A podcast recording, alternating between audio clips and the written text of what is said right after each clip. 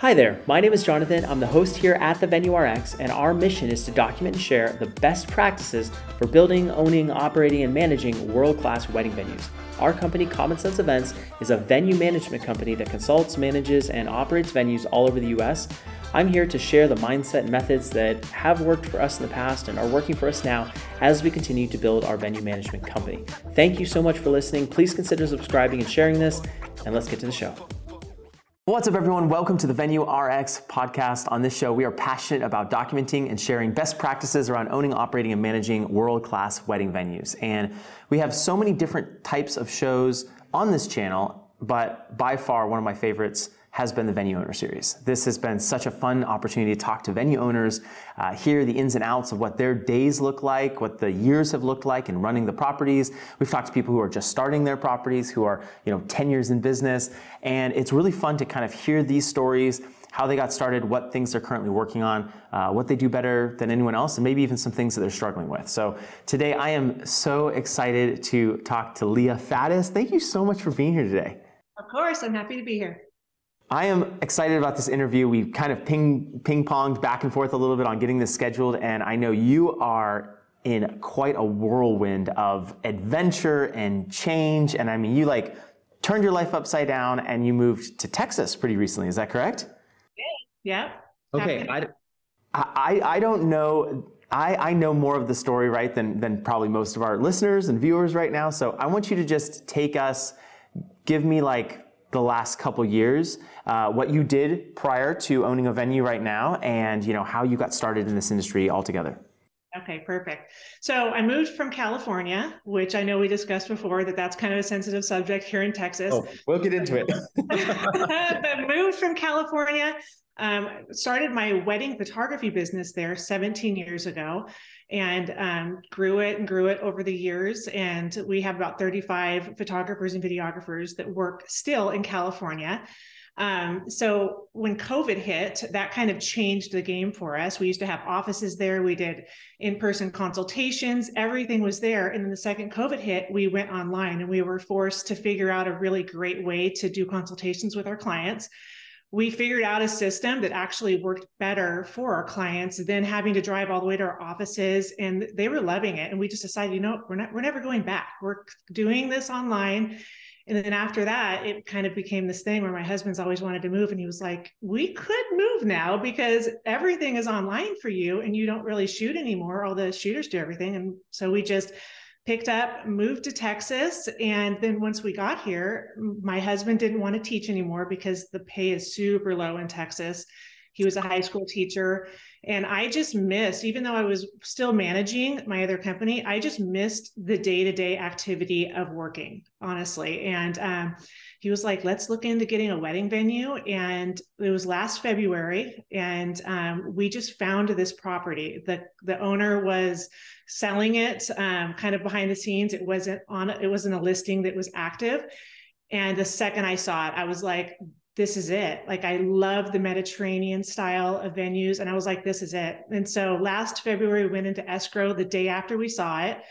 And, um, but it was a nine month process. So the SBA put us through a lot of hell. and so we had to jump through a lot of hoops and we didn't close escrow till about um, mid-november but the owners had checked out and so they um, had given us over pretty much running the business we were doing their consultations and all of that so we had our hands in it, but we didn't ha- we couldn't do anything to the property. We couldn't do any upgrades yet because we didn't own it. And so we have been kind of in the industry or in the business since last um, probably March, but we didn't actually get the property till about a month ago. Wow. That's amazing. I have I was I wanted to just let you go through your whole story, but I have so many questions about well first like growing your business, that's no small feat you know what you're doing now with the existing business that you run in California and then kind of taking this big leap and you're in the same industry, but it's definitely a pivot, right? Uh, yes, yes. Uh, more of a pivot than I thought it was going to be, to so, be honest. I want to ask you about that, but before we before we jump into that, your venue is called Tux, uh, Tuscan Oaks Estate, and where is it located? It's in Weatherford, Texas, which is like about 45 minutes away from um, Fort Worth. Mm-hmm. And it's actually a 10 bedroom estate. So it used to be a day spa and then they had a full blown gym in the back that was is now the ballroom. And so it was run as a day spa for many years. And then somebody purchased it to run it as a wedding venue about six months before COVID. And so, really bad timing. And they just kind of never caught up from that. And also just realized that it wasn't for them. And so, we came in at the perfect time. It had already been established. But um, yeah, it used to be a used to be a day spa right here in the heart of Weatherford. It's a beautiful area. It, it really is. So I'm some of the people listening may know I'm actually born and raised in Fort Worth. So I'm oh, okay. super familiar with Weatherford. And when we first connected, I was like, that is so cool. Like that's, you know, was in our backyard. We had friends who lived in Weatherford. So that's, that's awesome. Okay. So before we jump into the, the business, I want to ask you a couple questions about the, the creative studio you had. How did you scale that initially? Like, were there some unlocks for you? Because so many businesses, so many business owners in our industry specifically stay really small, and whether that's by design or by accident, uh, I think you know there's a lot of allure and a lot of excitement around a company like yours that grows to you know being able to have employees and serve multiple uh, multiple guests. How many clients did you serve at maybe a peak year? Um, on average, we do about 500 weddings a year. Wow. Um, yeah. So, but that was a very slow process to get to that point. It didn't just happen overnight. And it wasn't even something that I wanted overnight. It was just an organic thing that happened. Um, just a little backstory when I started as a photographer, I actually just taught myself how to be a photographer after off of watching YouTube videos. Okay. No joke. Good place, to, so, good place to start though. And a, a Craigslist ad for $500. So my first year, I shot 40 weddings off of a $500 Craigslist ad. And then about two years into it, I actually have an uncle that was a big businessman. And I was at Christmas and he was like, Oh, that's great. You're a photographer. Now you have to train other people to do what you do. And I was like, No, I mean, it's my, it's me they're hiring and I could never train people to do what I do because I'm so good at it. But it really just planted a seed. So even though he said that and I was like, no, there's no way I could do that it just planted a seed and i thought about that often. And then um, i was offered a kind of an all-inclusive contract from Villa de Amore which is a really big wedding venue in temecula. I'm sure you know about that place. So that was 11 years ago they offered me the all-inclusive contract where i would be their in-house photographer. But kind of the caveat to that was that i obviously had to be willing to scale my business to bring on other photographers. And so I kind of took that as a sign and um, brought on another photographer and then another one. And then I got other all inclusive contracts at other venues. And then it kind of became a thing in Temecula, which I'm sure you are aware of having everything in house with photographers, the, you know, the florist, the everything. And so once that became a thing, our company became known as the all inclusive company that works that has really great team members that produce a good quality product and and so they knew that they could trust us to be able to run that side of their venue and so we just progressively gained more and more contracts and so we have I think right about now we have about 15 venues where we are there all inclusive. And then we just have photographers that we send out, photographers and videographers that we send out to those venues. And so it was a slow process. And then at each stage, though, we had to grow and hire a new person, whether it's a new admin, new social media person, new, just all of these people we had to bring on as we went as we went along. And so it was definitely a slow process and we had to master it before we went to the next level. But we're, I feel like we're in a really good place right now. That is, that's so cool and that's so inspiring. I have a question though. I know it's difficult as it is to scale a business from the admin side. You know, all of a sudden there's HR needs, there's other admin needs, um, you know, taxes, everything else that comes with running a business. But for the creatives themselves, how do you go about scaling such a creative business where someone's eye and someone's shooting style and the lighting they use and maybe even the camera they use, how are you able to filter through those people to get a consistent quality product on that end of things? Well, that's a great question.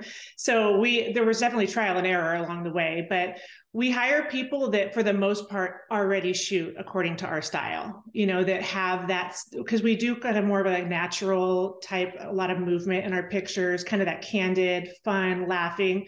So we're not going to approach a photographer to see if they'll work for us. If they have more of that moody kind of serious look like we just don't even approach them Um, we do all of our editing in house. So we're able to control, you'd be amazed what you can do with editing.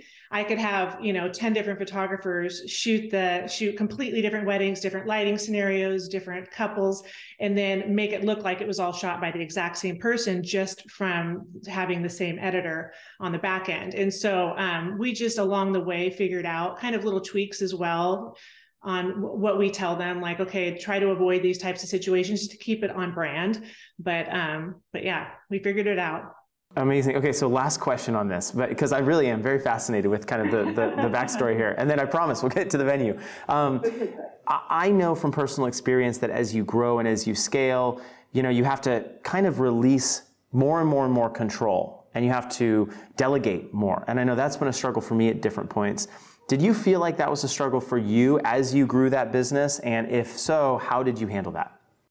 Yes. So the good thing is, is I'm actually not very type A when it comes to, I'm kind of more of a, I like to handle a lot of things and I'm, I'm a B plus worker. I don't know if that makes sense, but I've realized along the way that you can't grow anything if everything has to be A plus because, and, and I, it sounds awful saying this, but it there's a lot of things that don't have to be done absolutely perfect all the time. You'll for one micromanage the crap out of your employees and they'll be frustrated. And then also you just won't get anywhere because you'll just constantly be trying to make everything perfect. And i've just realized especially in this industry is that you know progress is more progress is better than just like being stuck and stopping you know even if it's small amounts. And so we've just realized it that bringing people on we i might be able to do it better than that person but it's way better to have them do it and for me to be able to focus on something else it's more important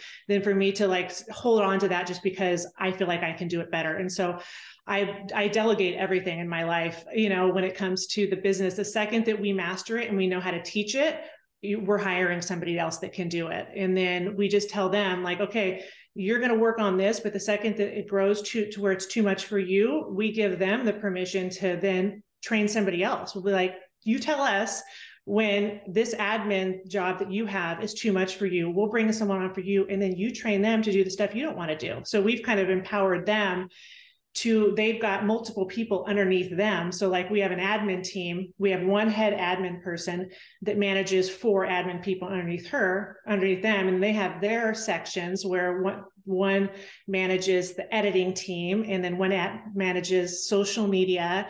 And so we've just given them the permission to do everything on their own. And we've also given them permission to make mistakes because I think that's a lot of times what people are afraid of once they're inside of a company like ours is they they don't want to make decisions and make mistakes. And I just tell them, you know, go go with your gut and you make the call and I'll back whatever your decision is. And if it turns out that maybe it wasn't the best decision, like we'll learn from it and we'll move on. Like that's that's so that's primarily how I run it. that's a game-changing mindset shift. I mean, and I think specifically in our industry because how creative and you know, how much we all are fire starters, I think.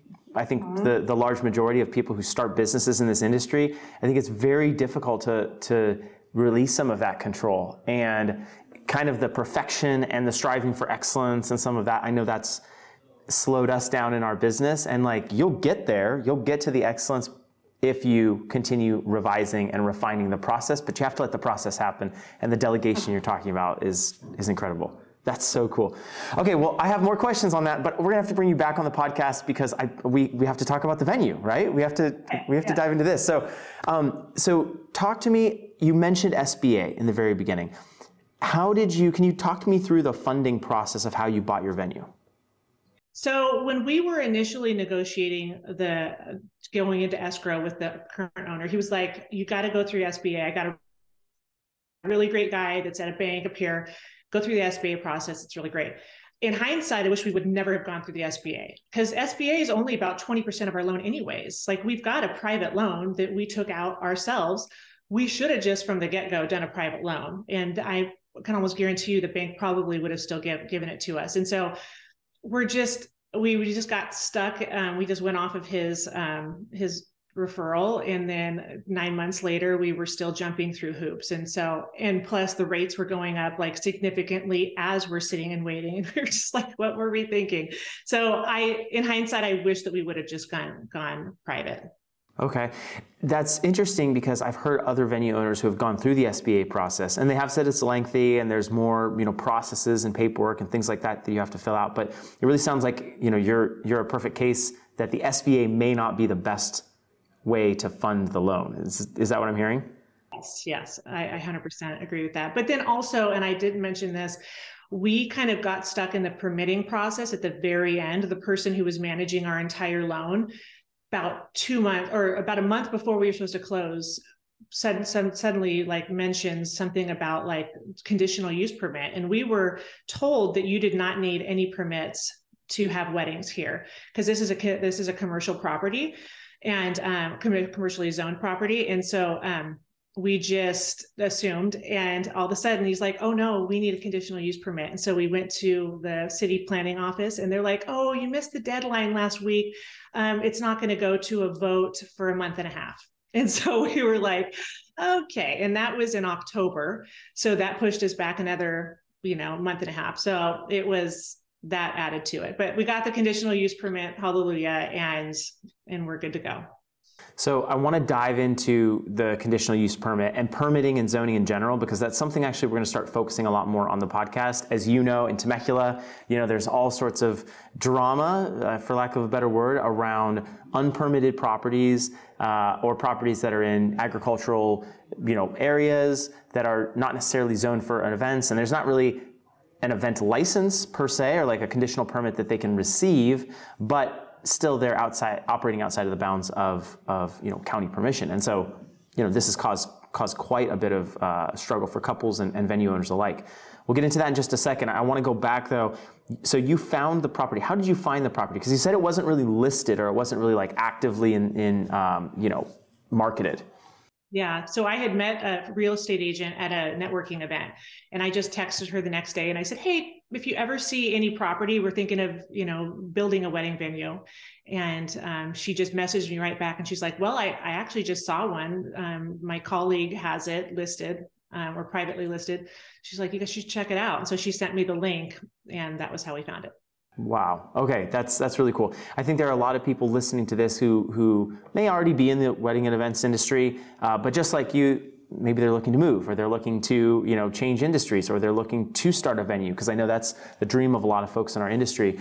And so the finding the venue process is is definitely interesting to me. Let's talk about zoning and permitting for a second. When you m- moved to Texas, admittedly, California policies and Texas policies probably are you know pretty substantially different. There's a lot more that maybe would be lenient or you know less red tape or something like that. And I think maybe that's the general perception. But what was your experience like dealing with the county or or the city maybe uh, in getting that permitting? It was fairly easy once we actually were able to get on a schedule because you have to get on the schedule to be able to go to the city meeting. The people behind the scenes were great at putting together a packet for us that pretty much promoted our cause to the city for them to approve it. Um, but we already, since it was a, a, business beforehand, had everything in order. We've got parking for 70 cars, like cemented parking, which is huge. They don't allow, you know, DG parking or um, grass parking or anything like that here. So we had all of that. Everything is um, handicap accessible. Um, we've got all of our the fire lanes. Like we've got all we had everything so that it was super easy once they came in to approve us. Um, but it was just getting on the schedule. And then we had to go sit through some of the city meetings where they vote, which was nerve wracking because they denied several people. And so we're sitting there like, oh my gosh, are they going to deny us? And it was, but it was, it was kind of a fun process, but we made it through. Okay. When when you're in the permitting process or you're in kind of the midst of that, is it pretty typical to like did you do a lot of research prior to that to understand the permitting process, or did you start purchasing the property and then kind of post being in escrow say, oh, okay, we're going to need that, and or is this something that you know you did after you purchased the property? Yeah. So there's two things. We made the mistake of kind of going off of what the owner told us. And he was just flying under the radar and like, oh, well, just let's fingers crossed we don't get closed down, which is a horrible way to go about running the business. So we kind of, he told us, oh, Texas doesn't require permits. Like you're fine. It's zoned commercial. And so we kind of trusted him. And really what prompted us was like you were saying with the Temecula situation. I know several people out there that own ven- venues that are being shut down. And some of our all inclusive venues that we were contracted with are being shut down. And so we were, that kind of was on the radar because all that was happening this summer. And I was like, oh, and so that's, I also was asking questions behind the scenes. And then that's, that actually is kind of what tipped our um, loan person to actually require it was because of the fact I was asking so many questions. Cause I was like, listen, I have to make sure before I drop $2 million that, you, that this is not going to get shut down in three months. Like, how can you confirm this for me? And then that's when he started doing research. And then that's when he realized, like, oh no, like you're zoned for pretty much everything but weddings. and so we had to we had to go down that road but do that i'm i'm glad you brought up the the cost was it kind of 2 million all in at the end of the day? I mean, obviously you're doing renovations and things like that, but was that kind of the rough purchase price? Yeah, we so we actually got a smoking deal on this place. We we it was 2.1 million, but we essentially paid for just the land value and the house. I mean, just like the value of the, the house. Um, because we're on 13 acres and then the house itself is 6,000 square feet with 10 bedrooms. And then we've got the whole entire ballroom. So on paper, like if you went to Zillow, the value of just the house is that we didn't so we didn't pay anything for the business which is awesome because we acquired 20 weddings plus the real estate of them running it for a couple years. They had all of the you know google and all of that real estate already there. So when we changed the name it we still have we rank really high still on google and and also the Knot and things like that. And so we we didn't pay for the venue essentially or the the business part of it business. I, have gotten so many different questions about that from people who just have messaged me through the different channels saying, hey, like, do you know of any wedding venues for sale? And then the question commonly is like, how do you value the cost of the land or the cost of the buildings on the property and then like the value of the business itself? Because they're often hard to split. So that sounds um, like a pretty cool scenario for you to be in. I'm curious about the 20 weddings.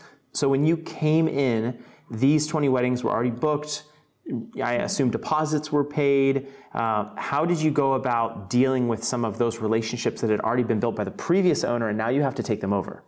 Yes. So we we accumulated all the deposits. And then the good thing is for us is that the experience the couples had before was not that great because the the owners had checked out. They had checked out, they were done, had wanted nothing to do with it. They were they had let the property itself go.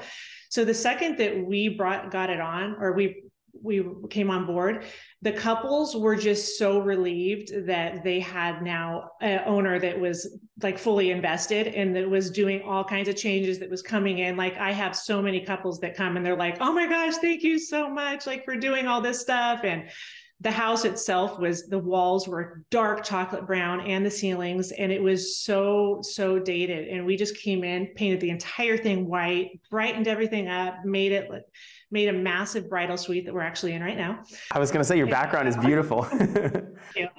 and um, and so they're just so happy that all of this stuff is being done. That I mean, it was it was a it was a nice change for them, and so it was a relief for us because it was an easy transition. That's that's huge. I I know I think both on the zoning side and then on on taking over an existing business, I can imagine there is a possibility for so much friction because you don't really know the reputation that was there before, the connections that have been made, the bridges that maybe have been burnt, right?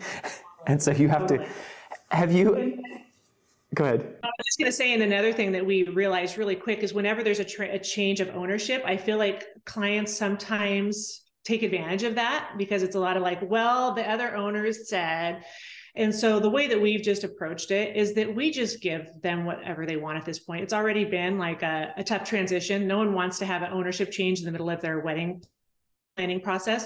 And so we just go above and beyond to where if they're just like, well, she said we could have the chargers. I'm like, have the chargers. You can have the chargers. Like, what, what else do you need? Like, I just want to make sure that at the end of the day, you have a good experience. And so that's kind of been our approach. But we have noticed that that has happened a majority of the time towards like, well, can I have this now that it's included in your new package? Sure. Yes, yeah. you can.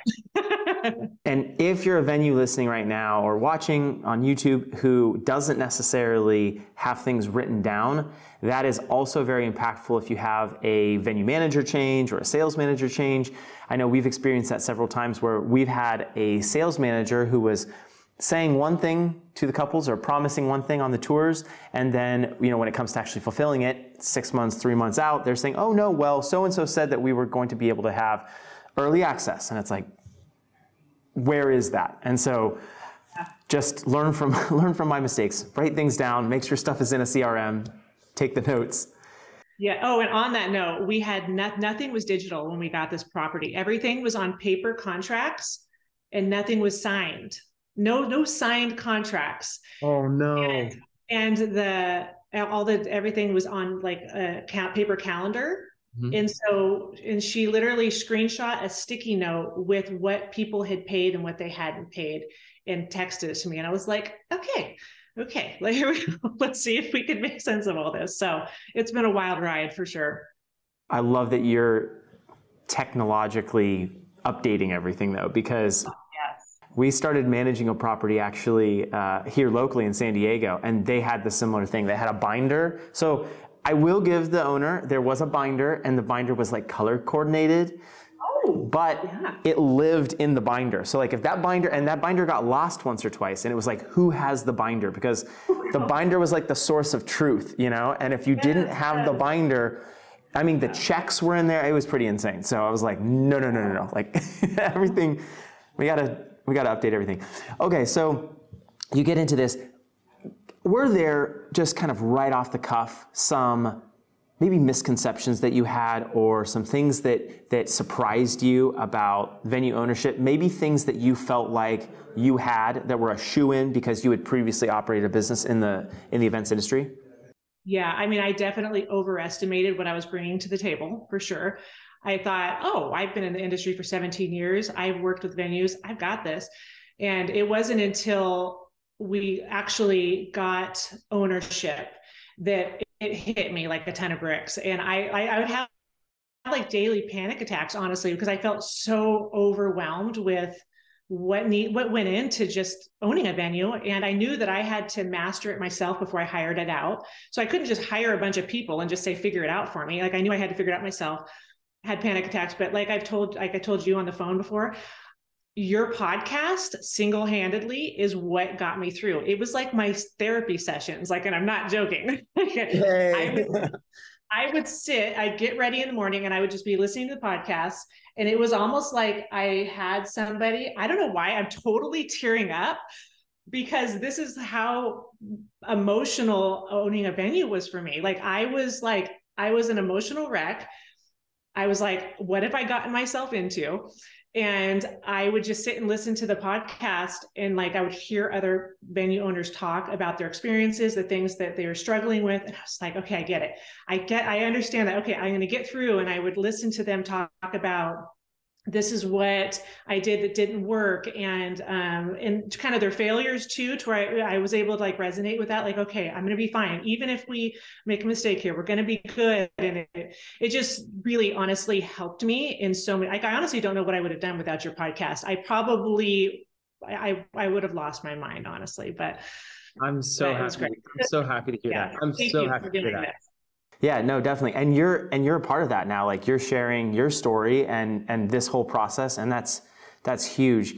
For me in 2020 when we really pivoted the business away from doing staffing because that was our background um, and we really started focusing more on venue management, I looked for resources myself because I was like, I have to learn everything, just like you. I mean, we didn't own it at that point, but we were in charge of one, at that point, two venues. They were just kind of thrown into our lap. And it was like, can you do this? Oh, and by the way, there's a pandemic, and oh, by the way, and like, yeah. and yeah, it's stressful because you're like, where, where's the, is there a manual? Is there a, and everything's different. So yeah, your, um, your contribution to this is like what makes it so special because others get to hear this as well, just like you were sharing, and, and I love that. So thank you. Um, Let's talk about marketing. So, when you first came in, there was an existing brand you mentioned, maybe a, a different name, even you said? It was a different name, yes. How did you settle on Tuscan Oaks and how did you start the rebrand process? What did you do first, second, third? So that that nine months that we had before we actually took over was great because I was able to work with a uh, my designer. We were able to start the brand. We came up with Tuscan Oaks only because it, the house is very Mediterranean looking, and um, I love Italy. And I just I was like, okay, let's go with Tuscan because I feel like it's a very Tuscan vibe. And there's about a hundred mature oak trees on the property. So I was like Tuscan oaks, and then obviously it's an estate. So there we go. So there was about a hundred names that we had that we went through, and that's the one we settled on. That's that's so cool. Did you get any pushback or any uh, were there was there any difficulty in changing any of the names because i know you mentioned there was already a presence on google and maps and things like that was there any struggles in the process of changing things over um, I had to figure that out, but it was kind of a learning curve. But I went, but in the on the back end, I was able to transfer the website.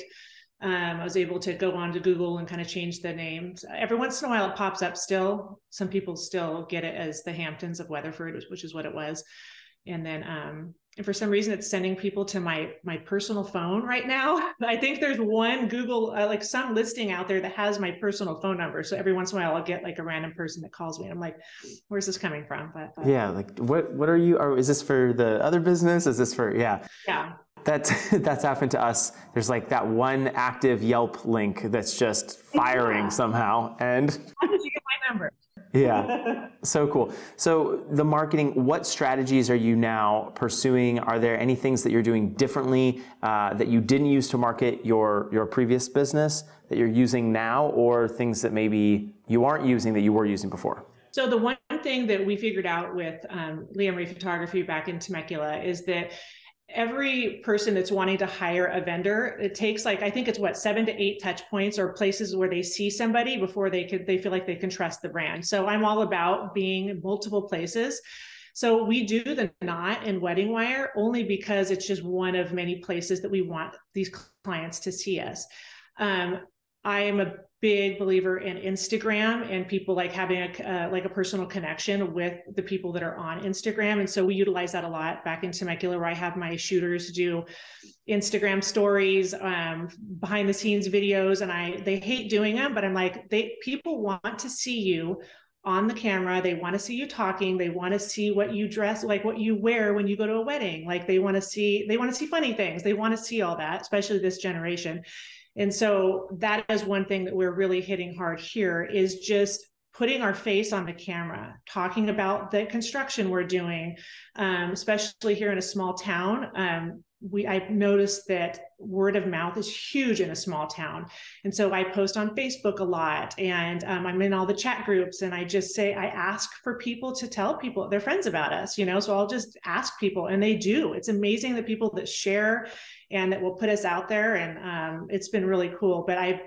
I we get the most feedback from actively putting our face on the camera. It's amazing, and it's free. So it's like I don't know why more people don't do it, but what platforms specifically are you utilizing? I know you mentioned uh, the Knot and Wedding Wire and Instagram. Are you on TikTok? Are you on other places as well? Yeah, so j- I just got a TikTok account. Um, and what I do is I repost all my reels on there. I'm not like making specific TikToks, but um, I do have a social media manager, manager that helps make reels. Um, I every once in a while will do my own reel. If I'm at a wedding, I'll kind of put together a highlight of the entire day and then put it on TikTok. Um, but then we do Instagram. I am on Facebook a little bit, primarily for the groups.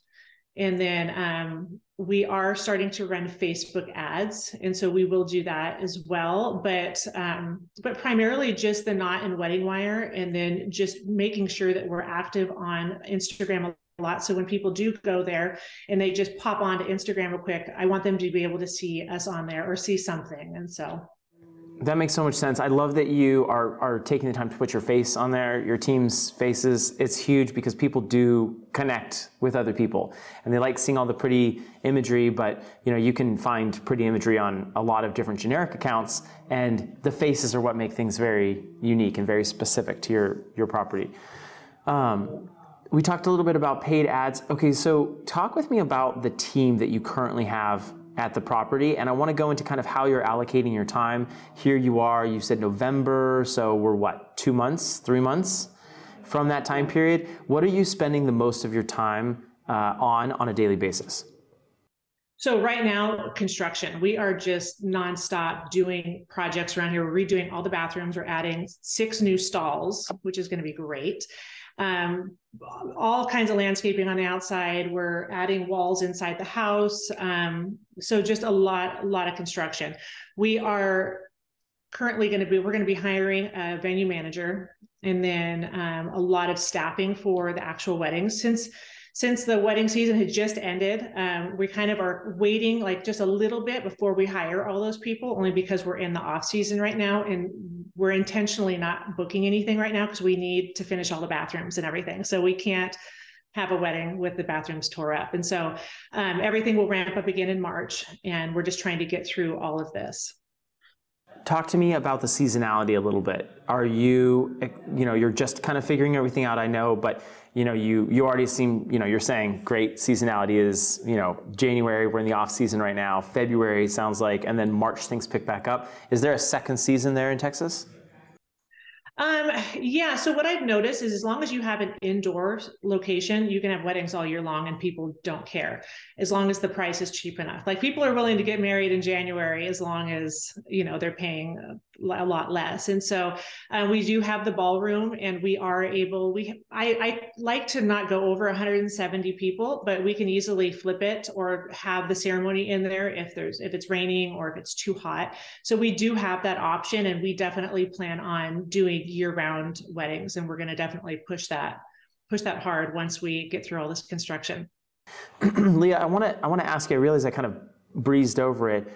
In in terms of what you do on a daily basis, you mentioned construction, right? And so I assume you're not, you know, swinging a hammer. You're probably more in a managerial role. Is that correct? Yes, definitely managerial. Um, I also am doing a lot of back end stuff when it comes to like the networking. I go to all the businesses introducing us to all these people. Half the people don't even know that this venue exists.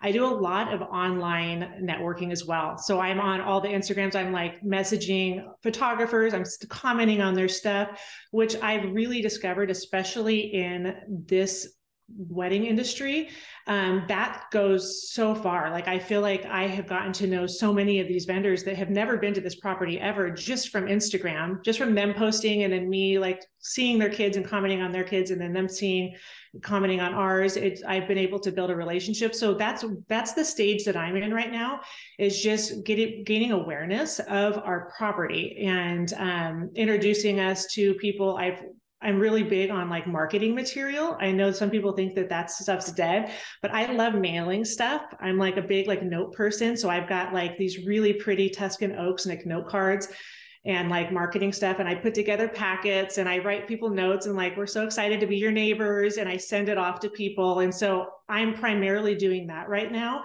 just because I need to know people I need people to know like who we are and um, I need to kind of get people to start referring their friends and a lot of people do get married like if, if you live in Weatherford, a lot of people look for wedding venues in Weatherford. Like they're not trying to go all the way out to Fort Worth or to Dallas all their friends and family live here. They don't want people to have to travel. And so there, there's a lot of people that get married here that live right down the street, which I feel like wasn't the same in Temecula.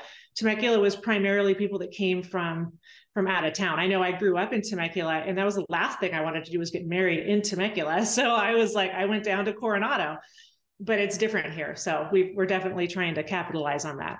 Yeah, I know our, our property there, we're getting folks from Long Beach, we're getting folks from LA, Orange County, and people are coming over. And you're totally right. There's a, a sense of like, once you get old enough to kind of start making your own decisions, you're trying to get out of Temecula.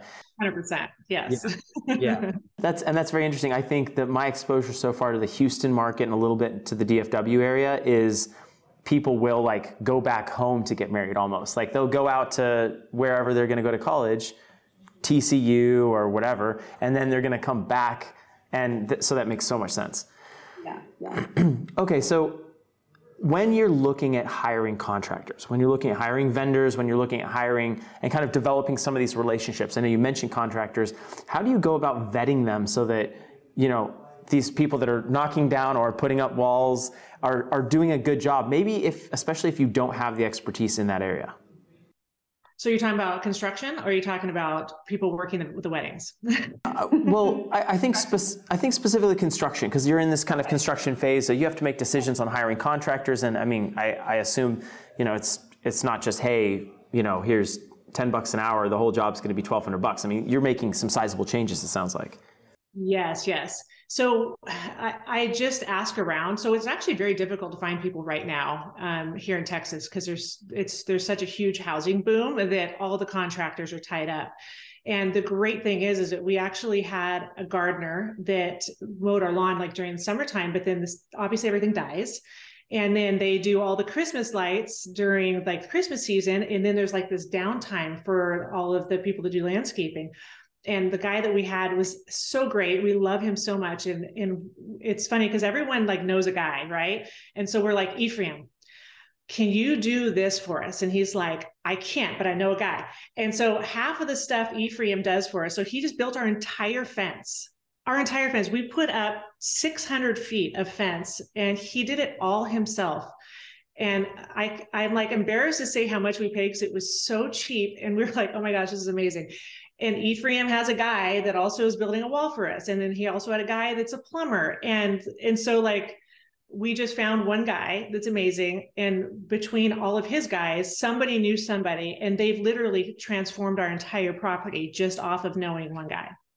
I I love your story so much because it is mm-hmm. such an amazing example of you kind of going and really just like blooming where you're planted, but you're not just planting anywhere. Like you're very intentional, but you're using everything in your resources. You're using the community, right? You're using, you know, someone who's in the off season of doing something else who, who you can kind of be creative and strategic with. And I think, you know, of the venue owners that I talk to, those ones that are able to be creative and strategic and find kind of the loopholes and the ways to, you know, mold and shape their business the way that they want it or the way their vision is for it are the ones that are really successful. And so that's so that's so cool to hear. I I love this. Thank you. I, I want to wrap up by asking what you're planning on doing as far as uh, your alcohol, your packages, your kind of some of the details of the type of venue that you see yourself running and kind of where you're headed there. Is it going to be all inclusive? Are you going to have in-house bar? Talk me through some of those things. We definitely plan on going the direction of all inclusive.